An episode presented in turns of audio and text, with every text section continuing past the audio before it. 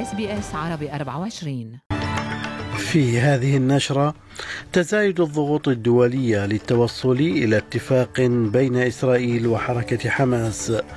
أردوغان في مصر في زيارة هي الأولى له منذ أكثر من عشر سنوات وإصابة خمسة متطوعين خلال جهود احتواء الحرائق في غرب فيكتوريا.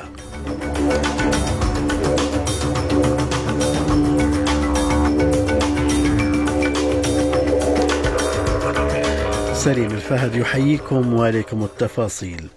تتزايد الضغوط الدولية من أجل التوصل إلى اتفاق هدنة بين إسرائيل وحركة حماس يتضمن إطلاق سرائح رهائن جدد وذلك بعد إعلان إسرائيل عن هجوم وشيك على رفح التي لجأ إليها أكثر من مليون فلسطيني من قطاع غزة.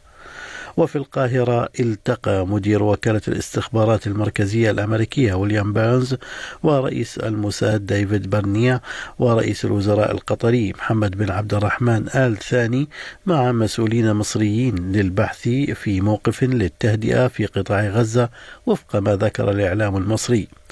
ويقول مراسل SBS عربي 24 في القاهرة محمد الشاذلي إنه لم ترشح حتى الآن نتائج مؤكدة عن الاجتماع الذي عقد في القاهرة.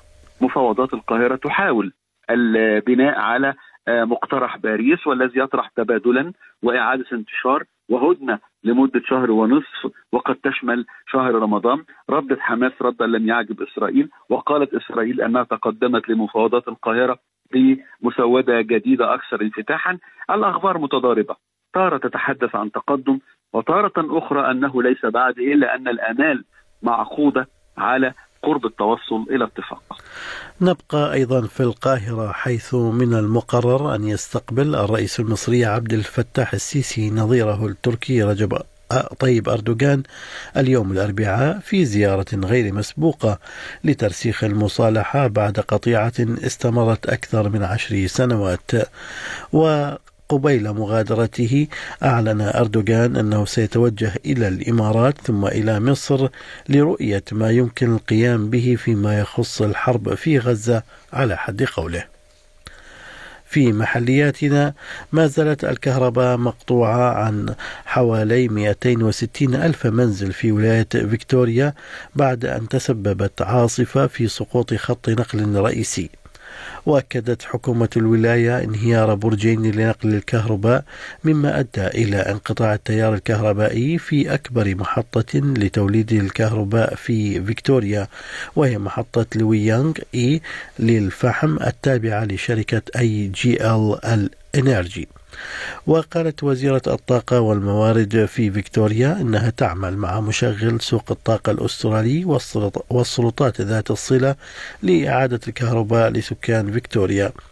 من جانبه أشار الرئيس التنفيذي لغرفة التجارة والصناعة في فيكتوريا بول جويرا إلى أن شبكة الطاقة في الولاية لا تتناسب مع الغرض المنشأ منه.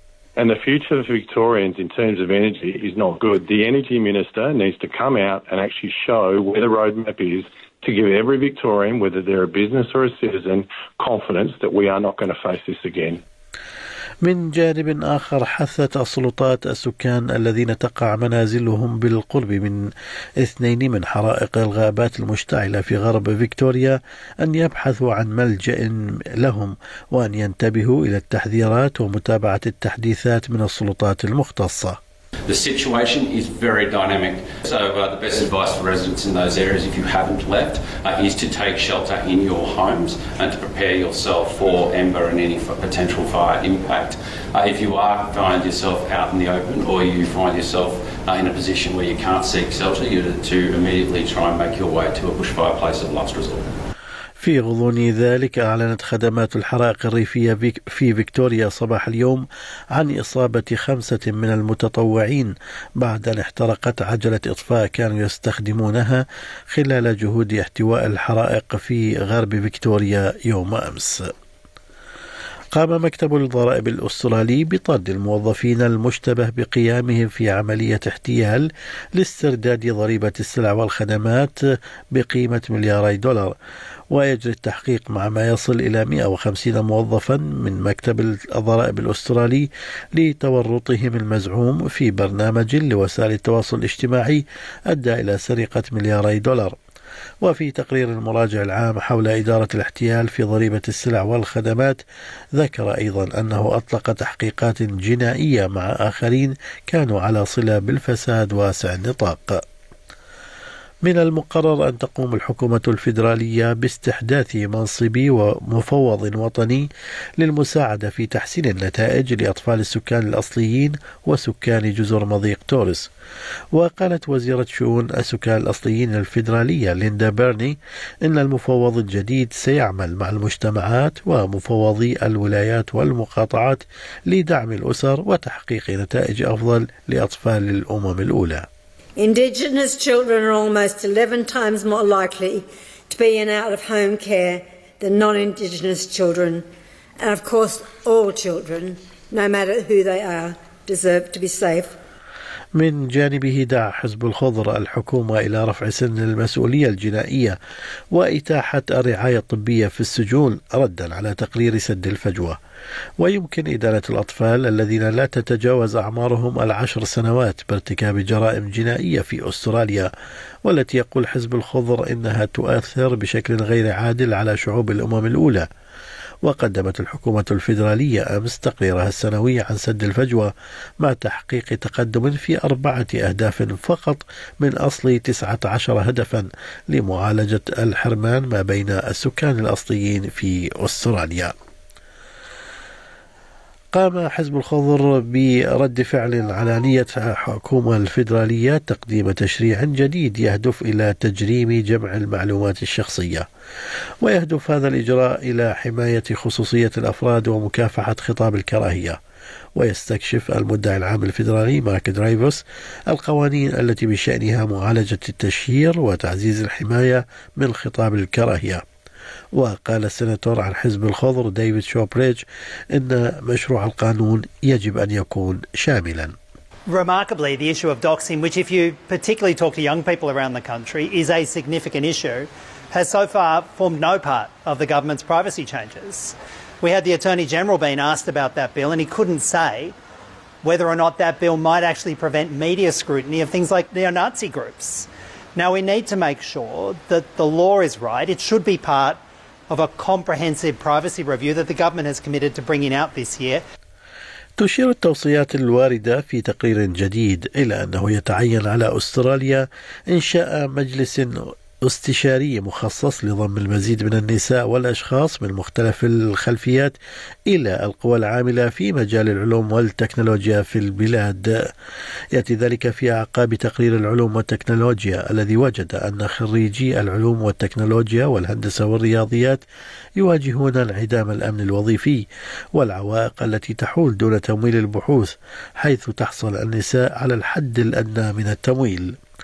وقال وزير الصناعة والعلوم الفيدرالي إيدي هيوسك إن الحكومات تعمل على جذب المزيد من الأستراليين إلى هذا القطاع بهدف توظيف مليون ومئتي ألف أسترالي في مجال التكنولوجيا بحلول عام 2030 We've had for quite some time women underrepresented in STEM roles, but there are also people from First Nations uh, or culturally diverse uh, backgrounds that aren't employed uh, in STEM roles as much as we need.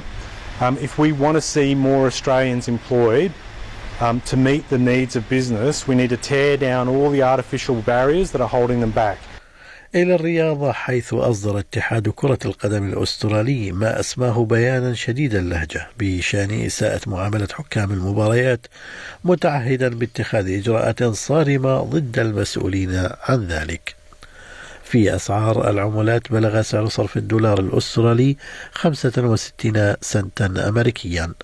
حالة الطقس المتوقعة لهذا اليوم في كبرى المدن الأسترالية بيرث مشمس أقصى درجات الحرارة فيها 37 أدليد غائم جزئيا 24 ملبن غائم جزئيا 19 درجة هوبرت غائم جزئيا 20 كامبرا أمطار متفرقة 28 سيدني أمطار 30 بريسبن غائم جزئيا 31 وأخيرا داروين أمطار وعاصفة محتملة 31 درجة. كانت هذه نشرة الأخبار قرأها على حضراتكم سليم الفهد من أس بي أس عربي 24 شكرا لإصغائكم.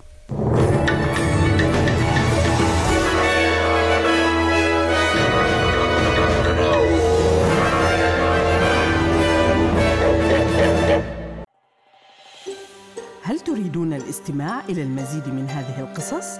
استمعوا من خلال Apple Podcast، Google Podcast، Spotify أو من أينما تحصلون على البودكاست